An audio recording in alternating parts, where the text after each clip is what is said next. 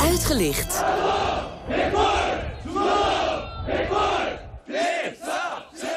En hier hoort u Zuid-Koreaanse soldaten trainen. Iets dat ze straks mogen doen voor een groot publiek. Want een fenomeen dat legertoerisme heet, doet hij intreden in de stad Nonsan. Vanuit Seoul correspondent Ivan Bremer. Dag Ivan. Hallo, goedenavond. Wat, wat is de bedoeling van dat legertoerisme?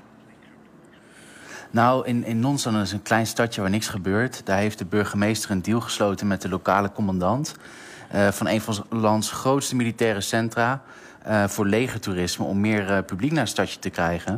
En het idee is dan om de kazerne commercieel uit te baten... en toeristen toe te laten kijken naar de training. Oh. En zelf ook mee te doen af en toe. Oké, okay, en hoe, hoe valt dat ideetje van de burgemeester in Zuid-Korea?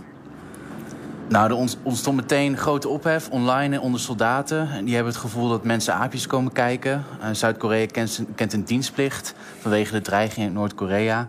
Uh, veel jonge mannen uh, in het leger kampen ook met mentale problemen. Dus ja, dat, dat, viel helemaal niet goed.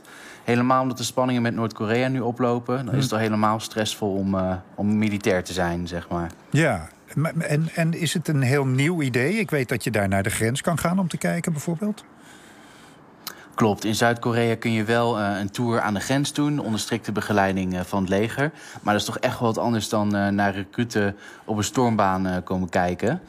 dat is nog niet eerder geopperd. En er zijn zelfs zorgen dat Noord-Koreaanse spionnen zich als toerist zouden kunnen vermommen. En dat is misschien nog niet eens zo ver gezocht. Nee, oké. Nou, ik, ik zou ook niet meteen met het hele gezin gaan kijken. Kan je, kan je net zo goed naar Kamp van Koningsbrugge kijken. Dankjewel, Ivan. Dit